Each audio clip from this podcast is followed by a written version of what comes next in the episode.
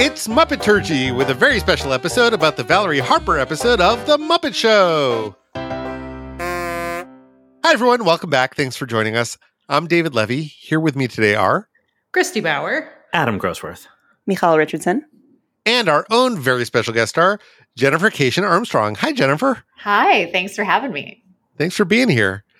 A New York Times bestselling author, Jennifer Keishin Armstrong has written seven pop culture history books, including Seinfeldia, When Women Invented Television, Mary and Lou and Rhoda and Ted, and Sex and the City and Us. Her work appears in many publications, including BBC Culture, the New York Times Book Review, Vice, New York Magazine, and Billboard. Jennifer, tell us a little bit about your history with the Muppets. I have loved the Muppets since my childhood, growing up watching them when when it was on, you know, when it was originally on.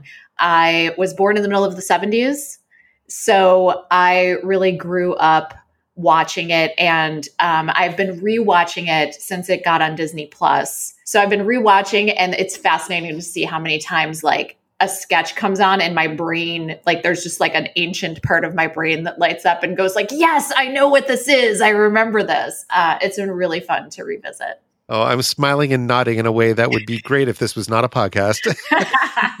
Adam uh, situate us. Where are we this week? We do have uh, one small correction. In the ben vereen episode we speculated about the term blockbuster as a trigger for Crazy Harry. Uh, the blockbuster was, in fact, a bomb in World War II, and that's where the term originated before becoming the entertainment word that we know today. So, oops and kaboom. I was expecting a correction about Quaaludes. nope, nope, we got that right. I mean, not whether or not anybody was on them, but yeah, we, we didn't. What, we, we don't know if we guessed it right. No, but we know what they are. Tonight, we are talking about season one, episode 20 of The Muppet Show, starring Valerie Harper. It was taped on October 26th to 28th, 1976, and it aired very soon thereafter on November 22nd, 1976. It was the 10th episode to air in New York City. Just for the sake of a little bit of continuity that isn't, Vincent Price was the 16th episode to air in New York. So um, there's continuity for us, but not for the people in the past on the front page of the New York Times on this day, this is a, a, little bleak, but it's relevant to our 70s and 80s interests and also uh, to my neighborhood. There was an explosion on the Freshen Up line of the Chicley Gum Factory. Remember Freshen Up, that gum with the like gel center that would squirt in your mouth? Oh, children of the 70s yes. and 80s. Yes. Yeah. Oh, uh, so the factory still exists, or the building still exists in Long Island City, Queens. It is no longer a gum factory. There was an explosion. It's actually a terrible story, but I actually remember that gum fondly. In happier news, this episode was followed on CBS by a Charlie Brown Thanksgiving. And I'd be remiss if I did not mention that this is the special in which Woodstock joyfully yanks on a wishbone, which is real bleak. And that was followed by something called Carnival of the Animals, in which Bugs Bunny and Daffy Duck make their concert debut, according to the ad. And at 9 on NBC, uh, you could watch the world premiere movie, The Savage Bees. Why though? I just read them. I don't. I don't know. It's obviously not streaming anywhere, but you can Would see the watch. ad in our show notes. I'd listen to that band. To introduce our guest star, that's what I'm here to do. So it really makes me happy to introduce to you. Valerie Harper was a beloved sitcom actress, best known for playing Rhoda Morgenstern first on The Mary Tyler Moore Show and then later on her own spin off, Rhoda. She grew up all over the place, moving every few years due to her father's job. She began taking dance classes at a young age, initially hoping for a career in ballet. In her teenage years, the family landed in New Jersey, so she was able to enroll in the Young Professional School in New York City. Her parents split up, and her mom took her siblings back to their previous home in Oregon, but she stayed in New York, living in a women's residence during the week and with her dad in New Jersey on the weekends so she could pursue her career. It paid off, and she made her dancing debut with a six week stint in the Radio City Music Hall Corps de Ballet. A long term career in ballet was not meant to be, but Valerie did make her way onto Broadway, first in the chorus of Take Me Along, and then later in a number of shows choreographed by Michael Kidd. Little Abner, Wildcat, Subways Are for Sleeping. Uh, and in that final one, that's where she befriended a young Michael Bennett, and she credits him with encouraging her to pursue acting. Michael Kidd brought Valerie to Hollywood to be in the film adaptation of Little Abner in 1959. And while she had a couple of small TV roles in the early 60s, she wouldn't settle in LA until the 70s. In the early 60s, she got involved taking classes with Paul Sills, who was the founder of Second City. Through that, she met and eventually married Richard Schaal, who was also part of that troupe. Henson fans know him as the star of Jim Henson's experimental television film The Cube, which aired in 1969. Valerie would eventually also be accepted into the troupe as well. After the JFK assassination, she got very involved in civil rights and she helped form the Seven Arts chapter of CORE, the Congress of Racial Equality, which was a chapter specifically meant to activate members of the entertainment industry in New York City to work for civil rights. Uh, and she did a lot of jail support for protesters. So she would go to protests, but stay out of the way of anything that could be considered civil disobedience. So she could go to jails after the fact and like bail out her comrades. Uh, and then eventually she also got very involved in the women's movement as well. Around 1966, she moved to Hollywood at the encouragement of Carl Reiner, who directed her husband in The Russians Are Coming, The Russians Are Coming. Uh, while they were there, Paul Sills invited both Valerie and her husband to be in Story Theater, which was a devised theater piece based on folk tales and fairy tales that started in LA and eventually played Broadway. In between when she accepted that job and when rehearsals began, she was in a tiny little show in LA where she was spotted by a casting director who was working on a new sitcom for Mary Tyler Moore. And uh, after a relatively quick audition process, she was cast as Rhoda. Uh, and that was 1970. She was on that show for a few years. And then 1974, she got her own spinoff, which ran for four additional years. As she says to Kermit in this episode, she appears on The Muppet Show during a hiatus from filming Rhoda. She would win four Emmy Awards for playing Rhoda, three for supporting actress when she was on The Mary Tyler Moore Show, and then once more as lead actress on her own show. In 1986, she made her big return to situation comedy as the star of Valerie. And due to conflicts with the producers, she left the show after the second season. Her character was killed off and replaced by fellow Muppet Show guest star Sandy Duncan, who played her sister in law, who moves in with the family to help out while they're grieving the loss of their mother. Uh, and the show was renamed first as Valerie's Family and then as the Hogan Family. Later in her career, she returned to the stage, touring in Golda's Balcony, which she also filmed, and you can see that on Tubi, and Looped, which was a play about Tallulah Bankhead, which briefly made it to Broadway in 2010. She had a long and public battle with cancer, first fighting lung cancer in 2009, and then in 2013, she was told she had a rare brain cancer and only three months to live. She made it all the way to 2019, uh, but she did pass away at the age of 80 so that's the very brief overview of her career. She was also in a, a number of movies, but uh, nothing that really made a big splash. But I know Jennifer, you have some some additional information to share about her career.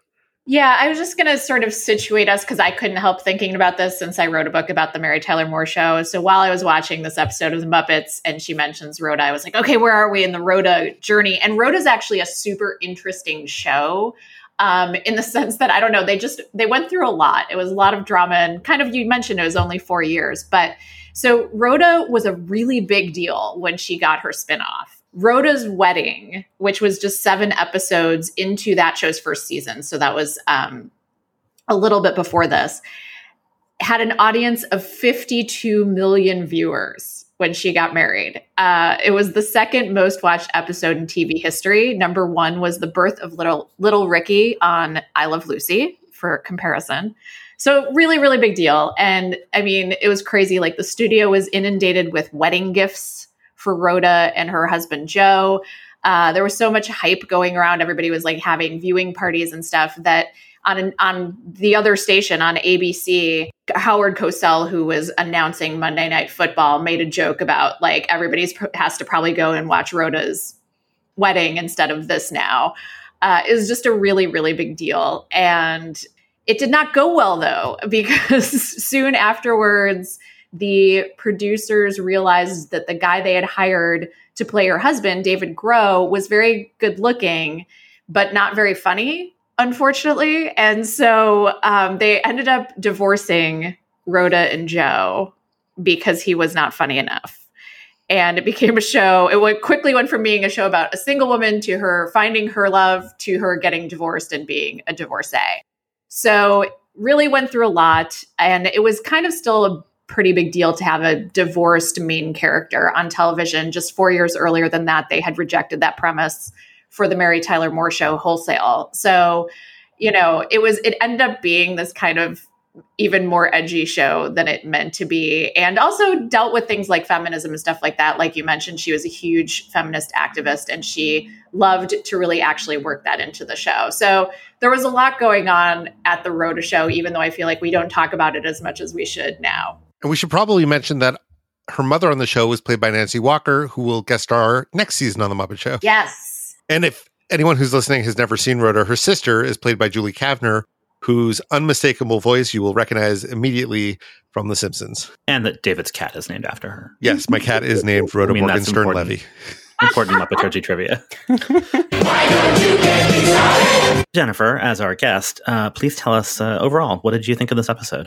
I really liked it. And, you know, I'm watching mostly in order in my rewatch of the show, which is always interesting. And to me, this feels like it, they're starting to find it a little bit more. They're starting to really find their footing.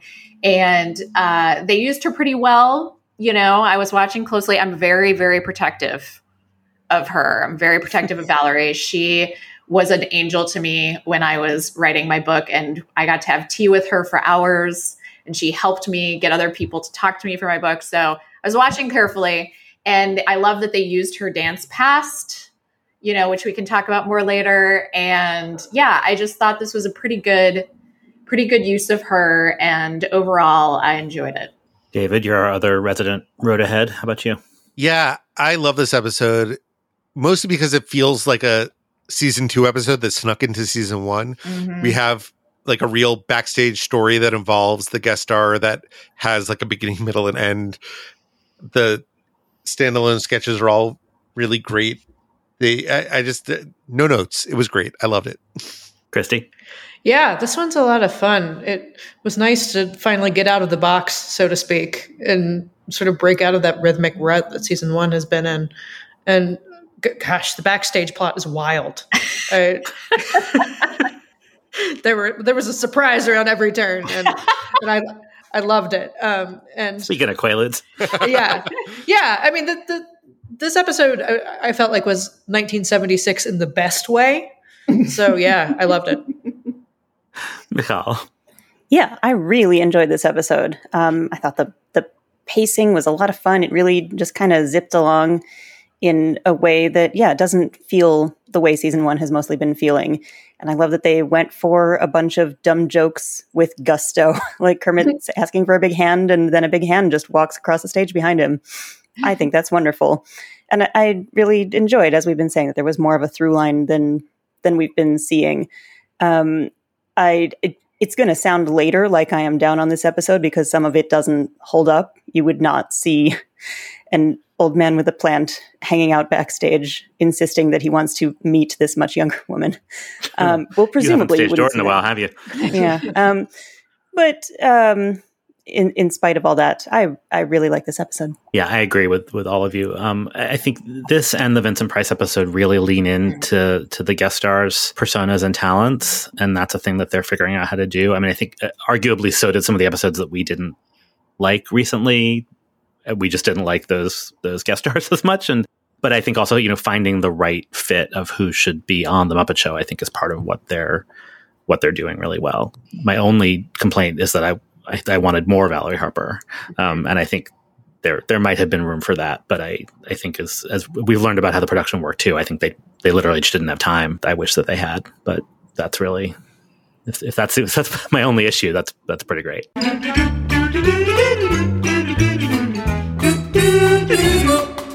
Delightfully, we have a lot of music this week. So, our very first number is both a backstage number and a guest star number. Me my cue, sir, cause I got what it takes.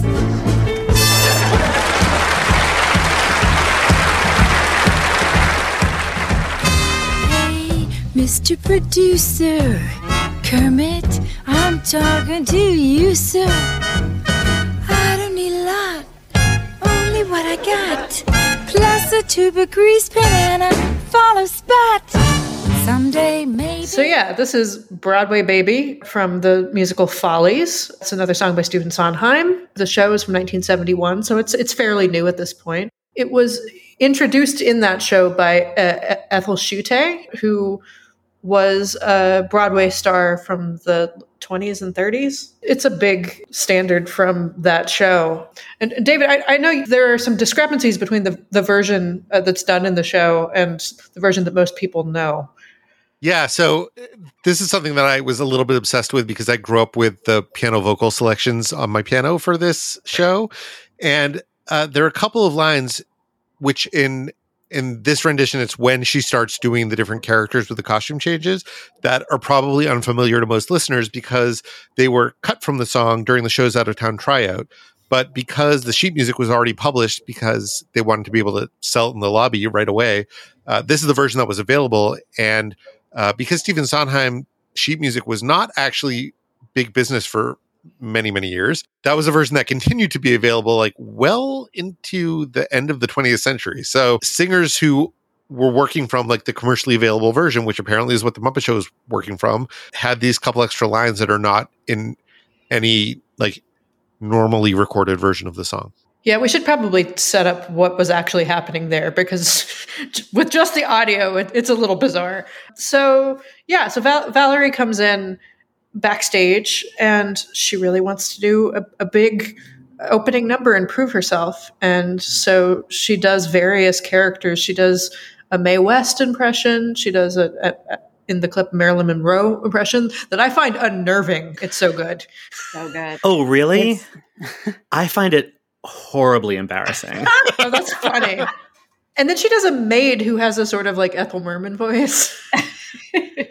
i was wondering if that was supposed to be some kind of like a lucille ball tribute Oh, just because of the hairstyle Yeah, I got Merman off of it, but then yeah, I did too. I couldn't like Yeah. connect it to the main thing. I also I wanted to throw out there, there's a really great book about the original Broadway production of Follies called Everything Was Possible by Ted Chapin, and Ted Chapin was uh, like a production assistant gopher on that production, and so it occurred to me that he was the, the scooter of Follies.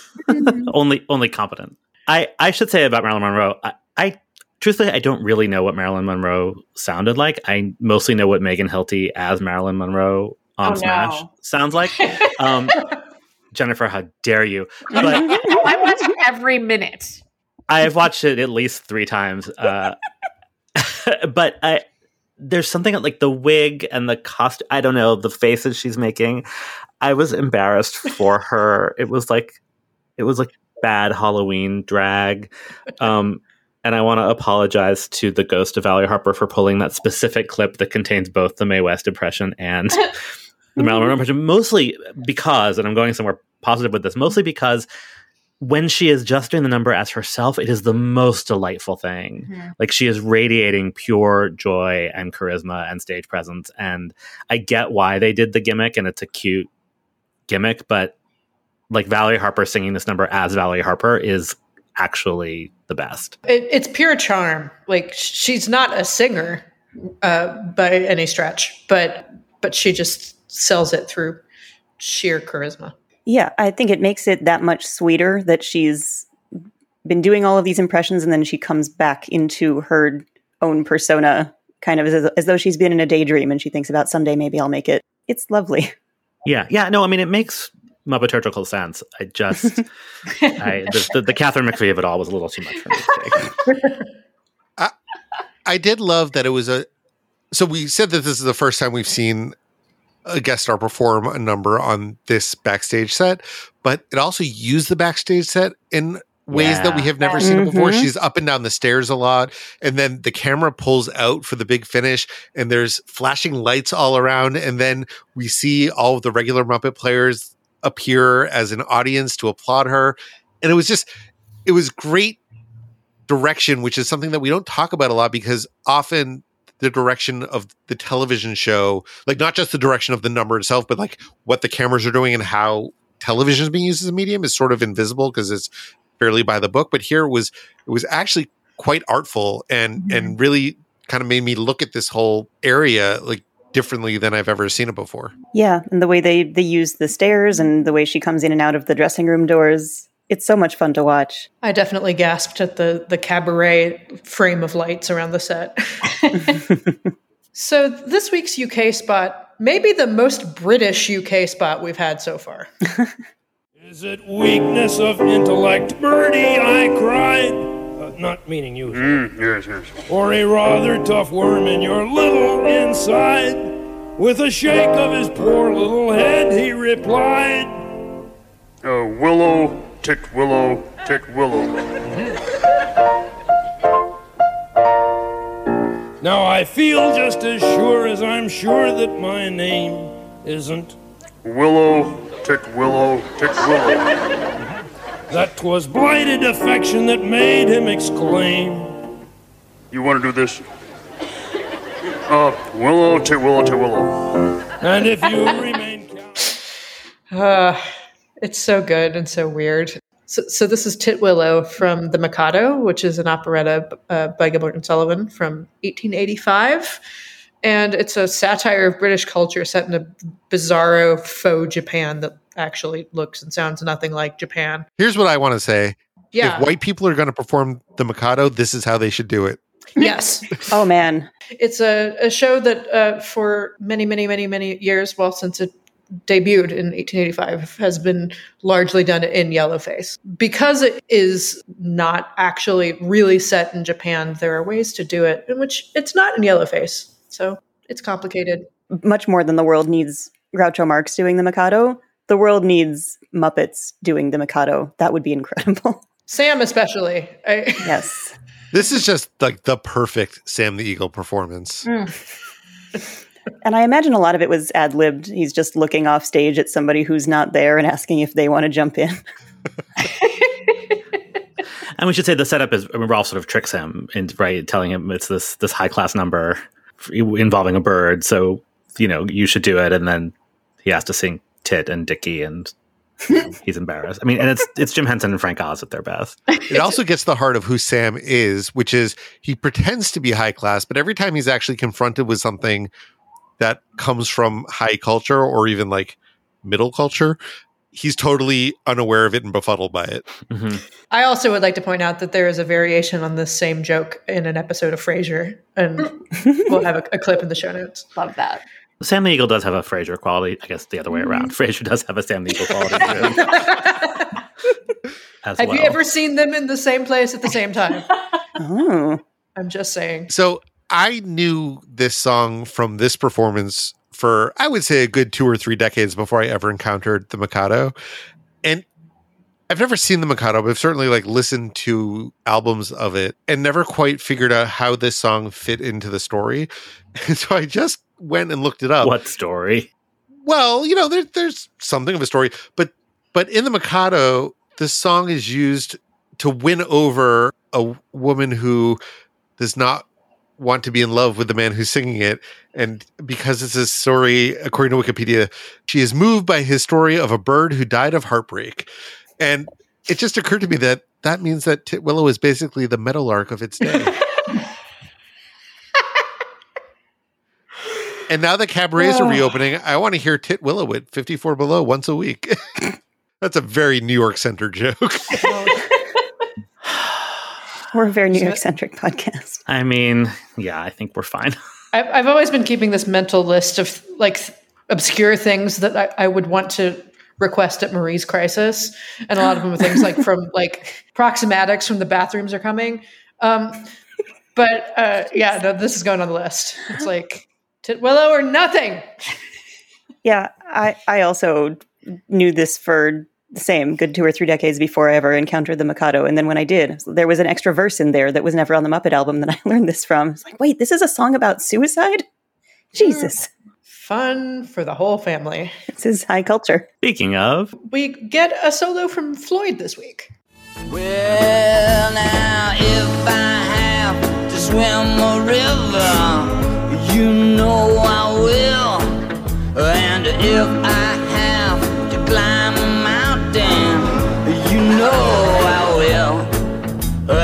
if she's a hiding up on a blueberry hill, am I gonna find her child? You know, whoa, whoa, I will, cause I've been searching.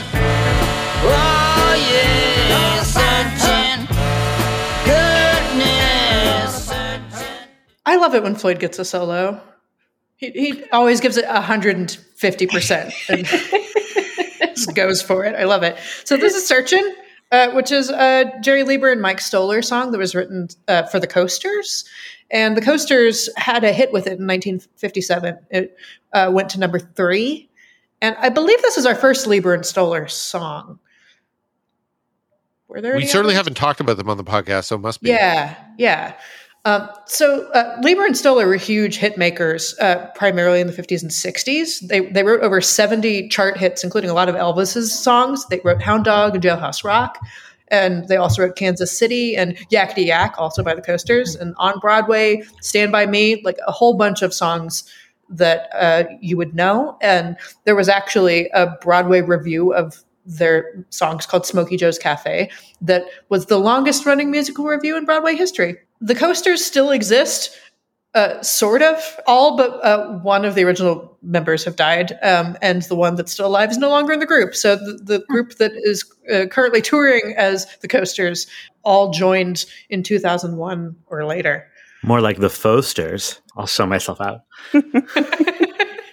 Yeah, some people know this as a, a Beatles song. Uh, there is a recording of it that was released with the Beatles anthology material that came out in the 90s. And Paul McCartney actually chose it as one of his Desert Island discs on that radio show in 1982. And uh, it's a song that the Beatles actually used as an audition song uh, when they auditioned for Decca Records in 1962.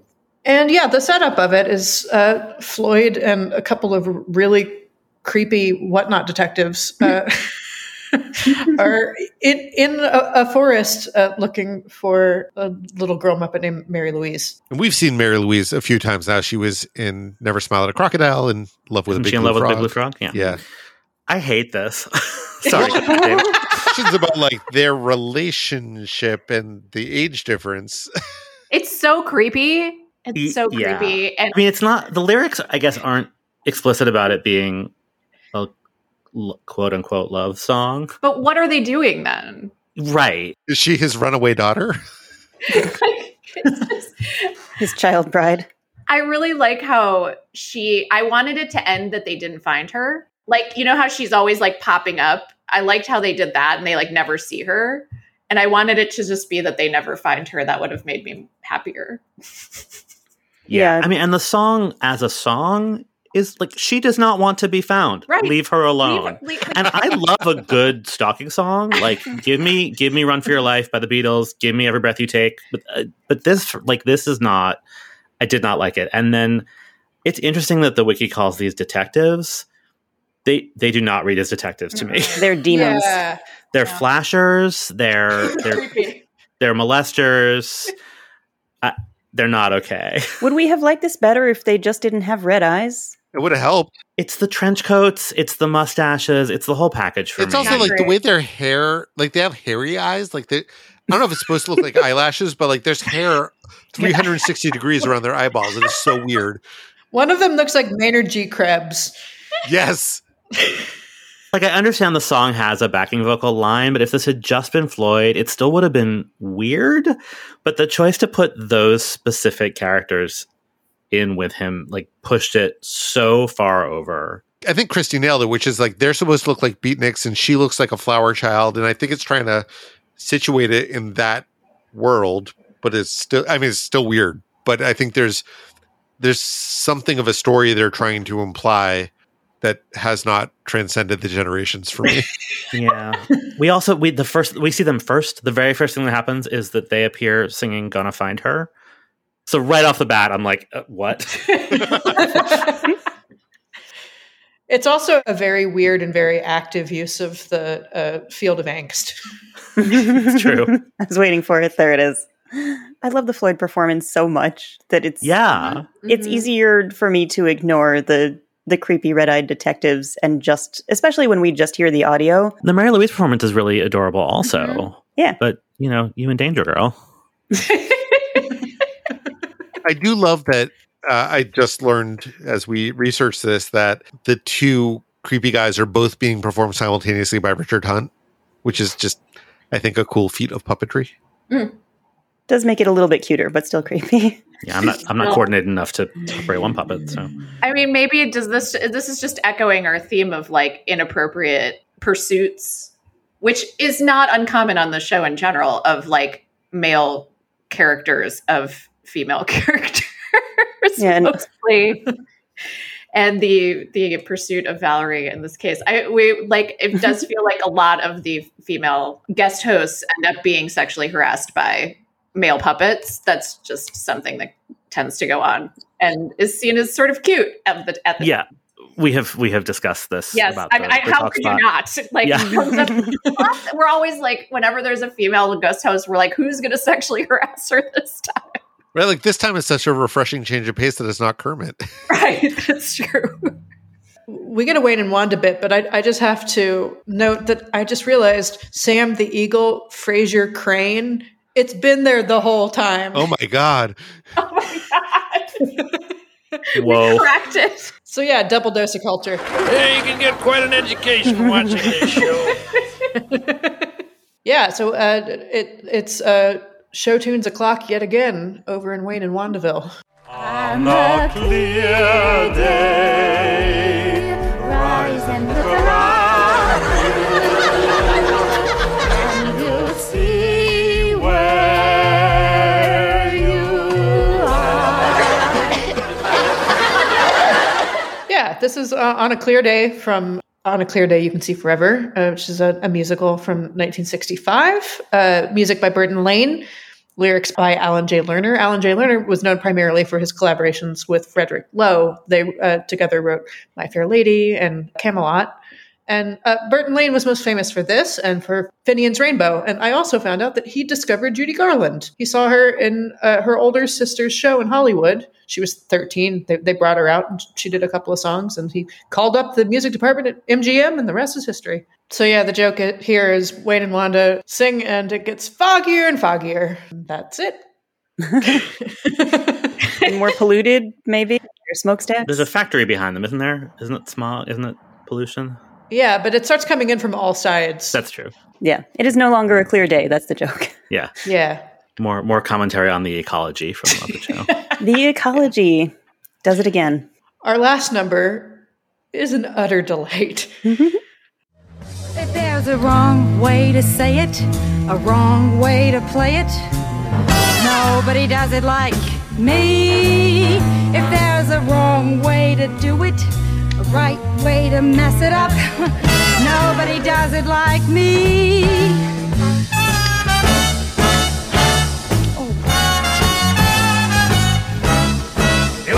Oh, if there's a wrong way to keep it cool, a right way to be a fool, nobody does it like me.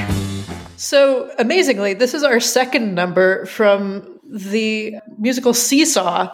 The uh, last one was It's not where you start; it's where you finish. yes, yes, music by Cy Coleman, lyrics by Muppeturgy favorite Dorothy Fields, and uh, this was performed in the original production by Michelle Lee, who, unlike Tommy Tune, who sang "It's Not Where You Start, It's Where You Finish," was nominated but did not win a Tony.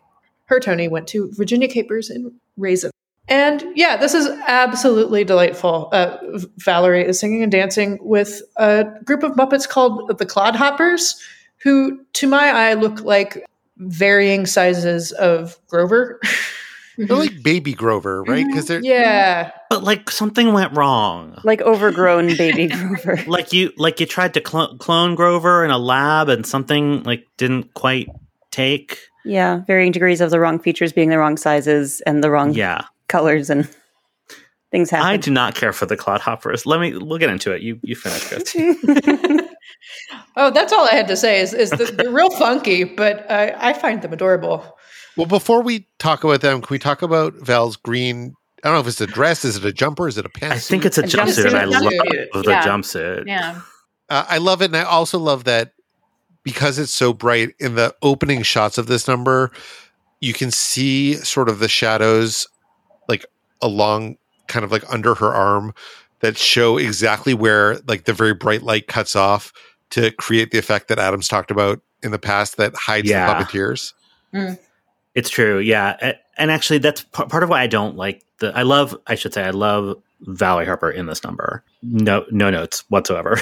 Her performance, the outfit, everything perfect. but yeah, we've talked about this is this is that style of puppetry where the puppeteers are in black, the puppets are controlled with rods, and uh, in this case, I think they're attached. The, the feet are attached to their feet, um, and we've talked about that before as something I really like. And in this, it just doesn't work for me. Something about the height of the puppets, I find them really awkward, in in sort of in relation to the human movement. Like I find the way they move sort of jerky and and creepy, and maybe it's partly the the way they look like uh, like Grovers that went wrong somehow. I just didn't. I don't like them. I don't like looking at them, and that lighting effect doesn't quite work here. I don't know why. I just I didn't like it. But yay, Valerie Harper, and yay, green jumpsuit. well, well, good news. You'll get to see them again in season three. yeah, And maybe I'll like them better in season three. Maybe it'll it'll work better. I don't know. Yeah, uh, according to Muppet Wiki, the, they've made a, a few appearances. They also made an appearance with Paula Abdul on Muppets Tonight, and they were uh, part of the the group of Muppets that were designed by Jim Henson for that Broadway show that never happened. Hmm. Uh, along with the the Gawky Bird and the um, Bruce Forsyth episode, and then the were they gazelles in the Juliet Prowse? Mhm. Yeah, Yeah, yeah. I did watch that Paula Abdul number, um, which will be in the show notes, and I didn't care for them there either. So, although I do love Paula Abdul, so you know, and she's great in it. So, yeah, maybe they're just not for me. I agree about the clodhoppers. They're really weird, and but I I have I have a real soft spot for musical numbers where people have to pretend to be bad at something that they're good at.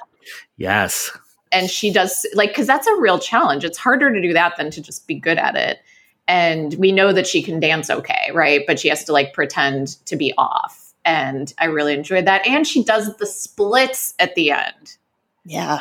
does like She full loose. Splits in her jumpsuit and i forgot everything that happened before that once i saw that. Well, and to your point, it's a it's like a comedy split. It's like a oh, I mm-hmm. I I can't do this, and then she does it, which is great. it's incredible and i really again i said it before but i love seeing her get to use her dance because i don't think she got to do a ton of it after yeah once she was famous for being rhoda on mary tyler moore show that was sort of like it. So i know she really loved it and it's cool to see her get to do that here It's also a great choice of a song that sort of plays into the Rhoda persona, even though it's not Mhm. written for the Rhoda persona. Mm-hmm. Mm-hmm. Exactly. It's that kind of she's she was she always had a problem with this, which is that Rhoda was always supposed to be kind of, as they said, dumpy and frumpy and like the sidekick and like the not not the one you want to be, but instead Valerie is this gorgeous creature who is amazing and charismatic and perfect. And so like she was always playing with that kind of like, oh, I'm supposed to be this little a little bit of this bumbling persona, but also I'm amazing. So this is perfect for her in that regard, though she also has to interact with the clodhoppers. So I don't know how that went for her. I will also point out that the song in Seesaw, once again, uh, written for a Jewish character. Hmm. Valerie Harper, not Jewish, made her entire career out of playing Jewish women. Yep. Yep. One of the great honorary Jews of our time. Called her in our Slack the Jason Biggs of the 70s. It's so it's so true. She was Italian. She was not, she said she based the her performance as Rhoda even on her Italian uh, stepmother, just because it was like the New Yorkness. You know, that's that's where she got that. And yeah, I uh, every time I've talked to to Jewish people about her though, they love they love her. They love the character. They love the performance. So few. Yeah, it's hard to fault her for it. She's so Yeah. good at it, you know? Yeah. Exactly. Ready? Three, two, one, fire! That sound means it's time once again for a shot out of a cannon. Although we had a, a few fewer canonical bits than usual today, and a bit more of the backstage plot, which I think benefits this episode. Our opening gags we've got Gonzo wielding a giant mallet and failing to do anything with it other than collapse under it. We've got Fozzie uh, mentioning, perhaps inadvertently, Valerie Harper's classmate from the Young Professionals School, saying that if Tuesday Weld married Fredric March's grandson, she'd be Tuesday March the 2nd, which is very of its time in that I didn't know who any of those people were until I Oh. read Valerie Harper's Wikipedia page. Sorry, everyone. I mean, this was a whole genre of joke, right? Like, there's the what I think of as the more famous variation about if Ella Fitzgerald married Allen Funt, she'd be Elephant. Oh yes, what a yeah. famous joke. Well, if I know. there we go. Anything from our Yay correspondent? Apparently, I'm this week's Yay correspondent. We have two clips. Go for it, Adam. One from the beginning of the show. So it really makes me happy to introduce to you Miss Valerie Harper. More of a scream than a yay. That does feel like a clip that you've been playing over and over and over again, even though it's not the same one that you have been playing. Correct. Just me Um, screaming a lot. And uh, one from the end of the show. It's Valerie Harper. Yay! It's a little lackluster, That's an honest to goodness yay. but that's a bona fide yay. Yeah. It's it airs a little bit towards the eh eh about her. Yeah, the energy is not quite what we're used to, but it's it's getting there. Over in our backstage plots, we've got some firsts here where Statler emerges from his box and the guest star appears on the backstage set. So it's very sweet that they pose Valerie Harper as uh, an up and comer who really wants to make it in show business. And it works and it works for her persona. It still feels a little off to me that she has to sabotage Bertha Beasley and her galloping geese and then audition for Kermit in order to get a spot doing a musical number on the show when usually they they treat their guest stars with some reverence. Do we have feelings about this? You know, I'm not filming Rhoda this week. I got a hiatus. Oh, I'm sorry to hear that. Did you get it lifting something? No, Maybe you should see a doctor. that means that we're on vacation. And, um, well, you see, I'm a, a total Muppet freak. Everyone in this joint is a freak. Uh, George, this is uh, Valerie Harper. She's Hello. on hiatus. I'm George, a janitor. I'm on vitamin E. Move it. Uh, you have to uh, forgive George there. Uh, uh, you were saying, Valerie. Yes, I, I was hoping that uh, you might let me do a big opening number on the show. Oh, well, we had planned to open a show with uh, Bertha Beasley and her galloping geese. Yes. Uh, but actually, uh, Bertha isn't here yet, and the show's about to start. she won't be here, Kermit. Uh, what? I uh, scotch taped a bushel of birdseed to her body. Even as we speak, geese are pecking her into oblivion. There's just some masterful line delivery of a very difficult, very alliterative line to give. A bushel of birdseed to her body. Well, also, like Valerie Harper straight up murdered a woman. Let's be really clear. And Kermit is delighted. The face that Kermit makes at that is great. Is this the first time we have this? The scheduled performer's not here, so let's do something else instead? Because that it certainly becomes a running trope of the show. I think so. I think to to McCall's point, I mean, I, I, I, I yes, I think right. She shouldn't have to work this hard and sing Broadway Baby for it. Um, but what I actually thought, I thought it was in the clip, but it, it's right after this. She says, you know, I love TV. TV is great. Rhoda's great, but I, I miss being on stage and I miss singing and dancing. So I think the idea, and if I'm if I'm remembering correctly, this is this is also going to become a hallmark of the show later on. I think the idea is that she wants, you know, she wants to do something different than what they had in mind. Now, should that have been discussed before she showed up Before backstage? Kermit yes, says the show is starting now, so I guess you can go on stage. yes, absolutely. But I, I think that I think that's what they're going for. But yeah, I mean, the, the timing is a little off. they didn't have email. yeah. I mean, it, it makes her numbers work better. It makes you root for her more. So I'm, I'm not opposed to it. It's just a bit of a turn. Because usually it's like, oh, it's a guest star. We're so excited that we're here, and now they're going to sing a musical number. And now there's a story behind it, which I think we've all agreed is kind of nice. So, meanwhile, in our other backstage plot, we learn some oh, things about Statler. yeah, what a beautiful woman. You know, Waldorf, hmm. I think I'll go backstage and meet her. Hmm. Why, you old fool, she wouldn't have anything to do with you. Besides, I was thinking of going backstage. You, you, why, you're old enough to be her grandfather. Hey, you geriatric joker. We'll settle this, we'll flip for her. Okay. And then he literally flips. I just want to point out that what they're responding to is Broadway Baby, which she has performed backstage. I mean, but then the Muppets all applaud her. It's kind of No, I accepted know. that I that's mean, their just- opening number. I, I mean, we've lost the thread on whether this is television or live theater, and it, it seems to matter less and less. Right. We've talked about that before, so I just wanted to point out that that's what's going on here. It's a fair point. Statler decides to I was going to say buck tradition, but apparently this is in the theater goer's manual that this is something he gets to do. Just show up backstage and accost the guest star. We'll we'll remember this when in later seasons the Muppets actually install a doorman backstage. They'll remember it too. True. Uh, he shows up backstage with a bit of a gift for Valerie Harper. Wow, wow, one of our hecklers has turned into a stage door Johnny. Uh, Miss Harper is up in her dressing room there rehearsing her lines. Well, I've been rehearsing my lines too for when I meet her. How's this? Hiya, Toots. You're some kind of hot looking tomato. That's a very old line. well, I'm a very old man. Hey, listen, stage door Johnnies are supposed to bring roses. What is that thing? Oh, roses are ordinaire. I'll have you know I've dated and wined and dined some of the finest performers on the legitimate stage. Hayes, Langtry, Barrymore. Wait a minute. You dated Ethel Barrymore? No Lionel. Ethel was busy that night.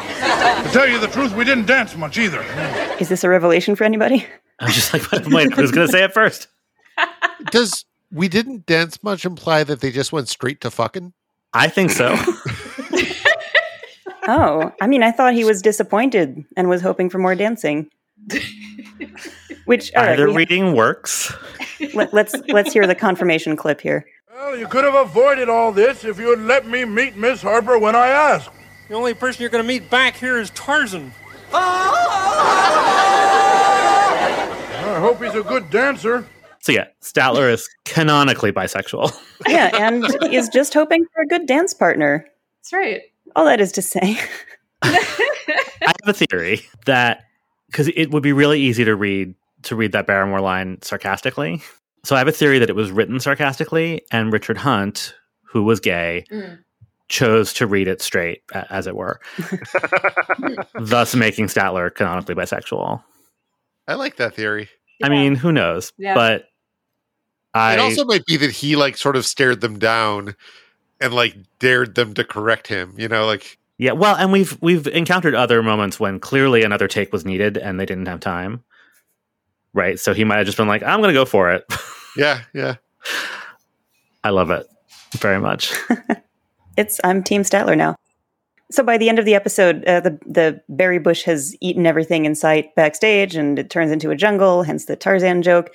We don't know whether or how this is ever resolved. Just that in the the closing of the episode, Statler uh, makes his way onto the stage and is holding the plant's firstborn to give to Valerie Harper, uh, which I guess implies that we've got a little shop situation on our hands and we're all doomed. I, for one, welcome our plant overlords. I I mean th- this whole thing is weird, but like it's weird in a good way. I you know I don't love that it hinges on Statler being a creep, but we only see him with Valerie actually being like pretty sweet, and she deflects him really nicely. Like that one moment of entitlement that we heard in that Tarzan clip is directed at Kermit. Um, I mean it's, it's not good, but like it's directed at Kermit, not at Valerie Harper, and so it it's a lot better than it could be. Just thinking of real world fan situation. I don't know. I I I remember reading about it. I think it's actually this is actually in our like our document where we track all the episode. Like in the notes, I think I wrote Statler and Waldorf for creeps because I just read the synopsis in the in the Muppet Wiki, and I was pleasantly surprised how this turned out. I also love the way the backstage again, way the backstage set looks and is photographed when the plant takes over. Mhm. It's just uh, again, it's a different it's a different view on this set that we've gotten very familiar with. We see it from a different angle, and it just looks I don't know, kind of beautiful when it's taken over by the plant. There's also this one moment when they all are reacting to the plant taking over, where Wanda, played by Eren Ozker, is on the upper level and just does the best like, oh no, there's a plant taking over take. Uh, and she's not the focus of the scene at all, but I cannot look anywhere else. Yeah, and Kermit is hacking his way towards his desk with a little helmet on. Mhm. It's a lot of fun. Okay, we've got a Swedish chef bit. The chef is decorating a chocolate cake and then tries to cut into it. The cake is taking no guff. He starts yelling at the chef in what the wiki tells me is Japanese, and the Swedish chef uh, replies by flattening it with his trusty Kaken smoosher, which is a baseball bat. This is a fun bit. I don't know whether the cake is yelling in real or fake Japanese or whether that's racist. Somebody tell me. I It, I it just like don't know if- made my like racism antenna vibrate a little bit. I also don't understand why it's Japanese because there's nothing Japanese about the Right. cake or the bit, I mean, we're not sure it's Japanese, right? or even even why it would be fake Japanese. Well, the, the tone of voice is certainly like it is the way that comedians would fake Japanese in the style of like John Belushi Samurai. What was it, Samurai Deli? Yeah, Samurai Yeah, Samurai yeah. Sam- Yeah, like it's the same. Same. It's that same Yeah. s- set of sounds. yeah, I'll buy that. but it's not a Japanese cake. I don't. I didn't get it. There's also a point in the laugh track where this one guy laughs like really abrasively to the point where I was like, "Is there somebody in the room with me?" Yes, Like, yes, there is. The Muppet Morsels confirm this, and we had this question about the Phyllis Diller sketch that while there is a laugh track, you can often hear the crew laughing for real. And apparently, the Swedish Chef was particularly popular among the crew. They would hmm. often come down to the set to watch. So yes, there is one guy laughing really loud. I mean, and he's having a great time. I don't know. Disney didn't find this racist enough to put a warning before this episode, so it has Correct. that in its favor. I just wish it made sense. Also, when the cake is smashed, you can clearly see the hole in the counter through which I wasn't cake is even- performed. I was so busy looking at the cake and at the chef's antics, which is what everybody came there to watch and laugh at. Yeah, no, I mean, who doesn't love the Swedish Chef? I just, I just thought I'd point that out because you know that's what we're here for. That's what we I'm do. not mad about it. Like it's Puppet Show. It's fine. it's just, it's just there. You can see their rods. Who do they think they are? It's okay. Yeah. All right. We've got a couple of Muppet news flashes. In the first of these, Valerie Harper plays Mrs. Klinger of Wisconsin, whose husband has turned into a rug. I am just going to have to sue for divorce, that's all. Oh, why is that, Mrs. Klinger? Because he does not match the drapes. Can't argue with that. Dirty. so I have a perhaps naive question about this. Is it, is it inherently dirty or has it become dirty? Like, was this an expression that simply meant what it means before we turned it dirty I feel like by making it a metaphor? Saying the carpet matches the drapes must have been a phrase before somebody made it a dirty phrase, This is what I'm asking. but I don't like know. I understand guess. I understand the metaphoric use of the term, but did that come from it being a Well, thing there that- is a Quora page. Is there any underlying meaning to the phrase? I wonder if the carpet matches the curtains. If so, what is it? well yes obviously it would mean does the carpet match the curtains it's pretty straightforward but when did that become a thing? Is the question. that's what i'm saying Like, did we talk about that before? When did we start ta- being concerned about that? What if it came from this episode? like i watch house hunters and people say it but now i don't know if they're saying it ironically or not like it does have a certain 70s sleaziness to it. Like, it, it wouldn't surprise me if it were already uh, in the lexicon, as it were. Yeah, the, the way she's playing it, it feels like there's a little eyebrow waggle in there, perhaps. I don't even know where to research. No The there's history no I'm sitting it, here trying to Google it right now. Um, i mean there- i'm just gonna say go ahead Jennifer, no, sorry. there's it's as so far I haven't found anything except for the fact that there are other people searching for this. You know, when it fills in your Google, right like other people have searched for carpet matches the drapes origin, which is what I'm trying to get. Oh, I hope you're I will searching say in there is a- The. Ox- Oxford English Dictionary has an entry on it. I like I actually like the and I'm usually the the dirty one. I like the innocent read of this as a Muppet joke that she would divorce her husband for not matching the drapes. I find that very hmm. funny. I also find it funny as a double entendre, but I also I I, I just want to I want to put in a a vote for the innocent read. And this is one of the few uses of the guest star in the Muppet Newsflash that actually kind of works. It's cute. We've got a little bonus newsman moment where he he dashes out, looks at his piece of paper, and sees that it's blank, and apologizes and leaves, which is more fun than there is no news tonight. So Well, certainly more fun 10 than the third time in a row getting no news tonight. Right. So I'm not opposed to it. Uh, We've got another poem by Rolf, uh, which is canonical in that it is making its second and final appearance in The Muppet Show. Uh, previously, Ralph has recited his poem Silence on the Paul Williams episode. And here we've got a poem called The Butterfly. I held out my hand and motioned it to land. And as it did, I looked for another butterfly with which to mate it. I couldn't find one, so I sat down and ate it. This is a filthy episode. anyway, this angers an enormous butterfly who traps Rolf in a net and drags him off stage. Butterfly's not into it. The butterfly's little face is so cute. He's so angry. I just want to use this show to work out something that I've been thinking about, um, which is again, I'm watching these shows and like you know, my partner and I talk a lot about them, but that's that's the only outlet I have.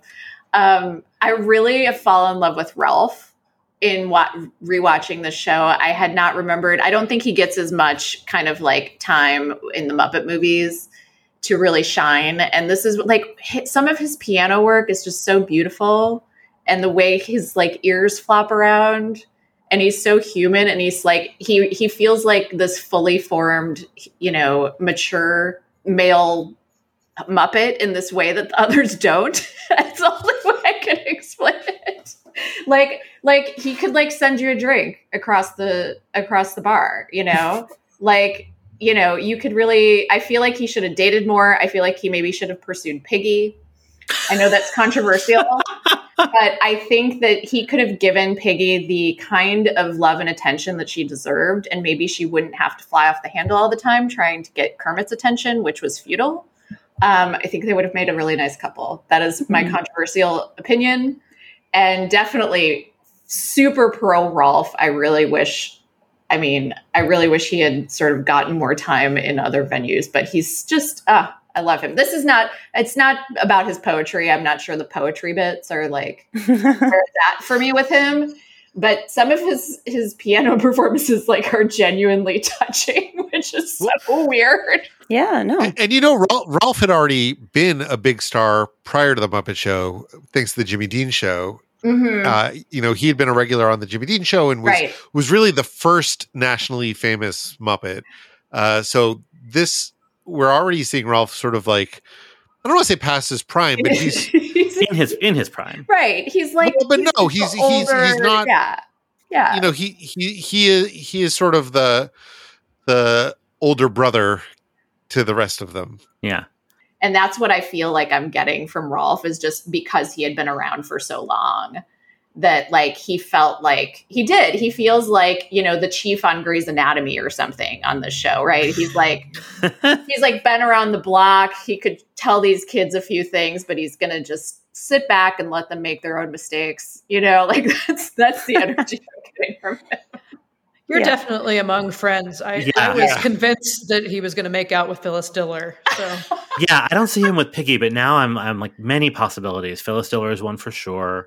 I- I feel like Rolf is also maybe someone who does not have long term relationships, but has quite a few Oh. notches on his on his Oh. uh bed But he makes them all Can't feel be tied very down. special. They all think right? they're the one at the time. Right. He's not like Oh, Dr. boy. Teeth. He's very much Yeah. No, he he's the Frank Sinatra. that's not, right. That's Not right. the John Lennon, right? Like hmm I'm just saying I would not turn Rolf down. Like this is if he that's his ring, Yeah, no, who among us? right? Wouldn't kick him out of bed for eating dog biscuits. Exactly, exactly. That's all I'm saying. Wow. I'm glad. I'm glad I got this worked out. Thank you. This Thank is- you. yeah. That's good. We're we get to you. talk about the horniest part of any Muppet episode. I feel like we should add you to our Slack so we can just be here for you throughout your journey. Yeah. Feel free to join that party. it's mostly weird gifts. Meanwhile, at the dance, uh, we've got a lot of Frackles losing their heads today. Uh, earlier, the green Frackle backstage blew his top, and now uh, he's here in a wig, played by Eren Ozker, and dancing with the blue Frackle, who gets taken out by a baseball bat. A definite improvement.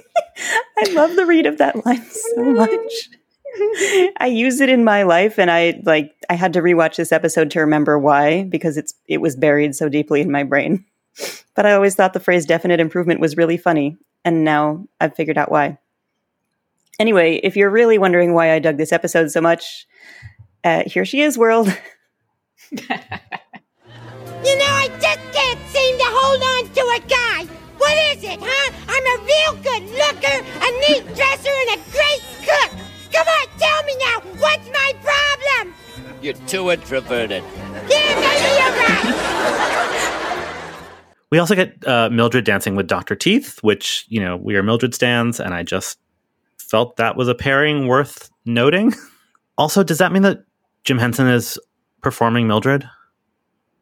Because at, at the dance is usually the same person. It's it right? sounded like Frank. It's usually the same person performing both, but I think that's that Mildred is the exception because I don't know, be, just because she's usually held so far away from whoever her partner is. right. is. And it didn't sound like Jim Henson, which is why I thought it was weird, and that's why I brought it up. But yeah, also, I, it's just super weird to see the two of them dancing together. Although, is that the first time? Because I feel like we've talked about them as a pairing. she danced with past. um, Zoot, right? Or Floyd?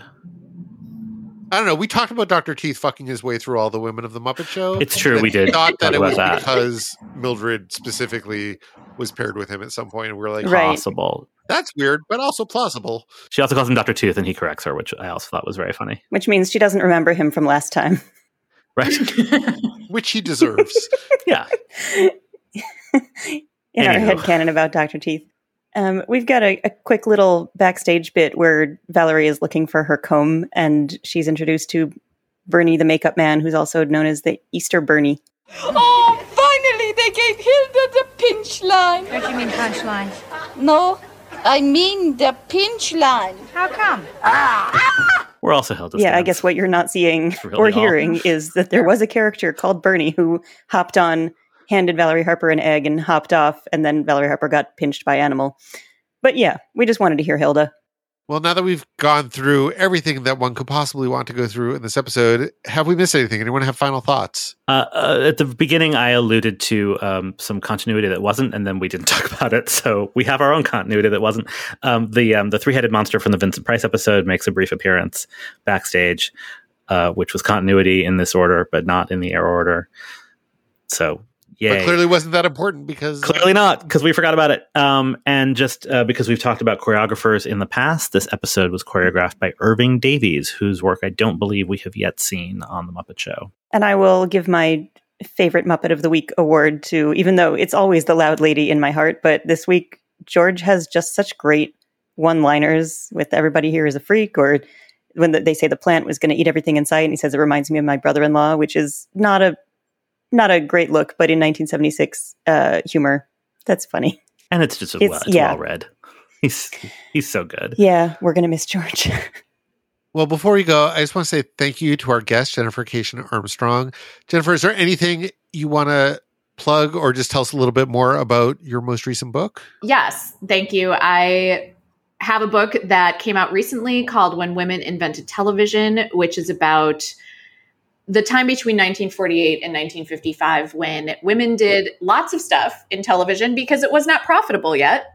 And so, whenever you see a lot of women doing something, it means the men have not gotten there or have already left. And in this case, they had not gotten there yet. So, it's kind of a hidden figures for early television. I tell the stories of four female pioneers in particular from that time. And um, you get to learn a lot of nerdy stuff about early television. And it even really tracks right up into the Muppet era. And I love watching this for this reason because that was the era of the variety show and the live show. And so they're still kind of doing some jokes on stuff like that. And like Milton Berle is a guest on The Muppet Show, and he goes all the way back to this time. So it's really fun. And you get to learn about some women that you may not know as much about in television history. And you can find all of that and more at my website, jenniferkarmstrong.com. And We'll have a link to that in our show notes too. And let me just tell you, listeners, I am about halfway through the book. Uh, so I don't know if they actually successfully invent television or not. Don't spoil the ending. but uh, it's really it's it's a great read. It reads like a novel, and uh, I, I I'm just really enjoying it. And I think Yeah. you will too. Ditto to all of that. I'm about halfway through. Haven't found out how it ends, but I'm I'm learning so much and loving it. Yay. Thank you Yeah. Thank you for coming on. This is so great. This was really fun. And thank you for listening to this episode of Muppeturgy. Join us next week for our discussion of the Twiggy episode, where we will be joined by NPR's Glen Weldon. You can find us on Twitter, Instagram, and Facebook at Muppeturgy or on the web at Muppeturgy.com. If you like what we're doing, please spread the word and offer a rating or review wherever you get your podcasts. Our theme music was composed and performed by Christy Bauer. Our show logo was created by Todd Ryan Backus. And this episode was edited by me, David Levin. Uh, I was really mumbly in that episode, it turns out. I was not on anything, just tired.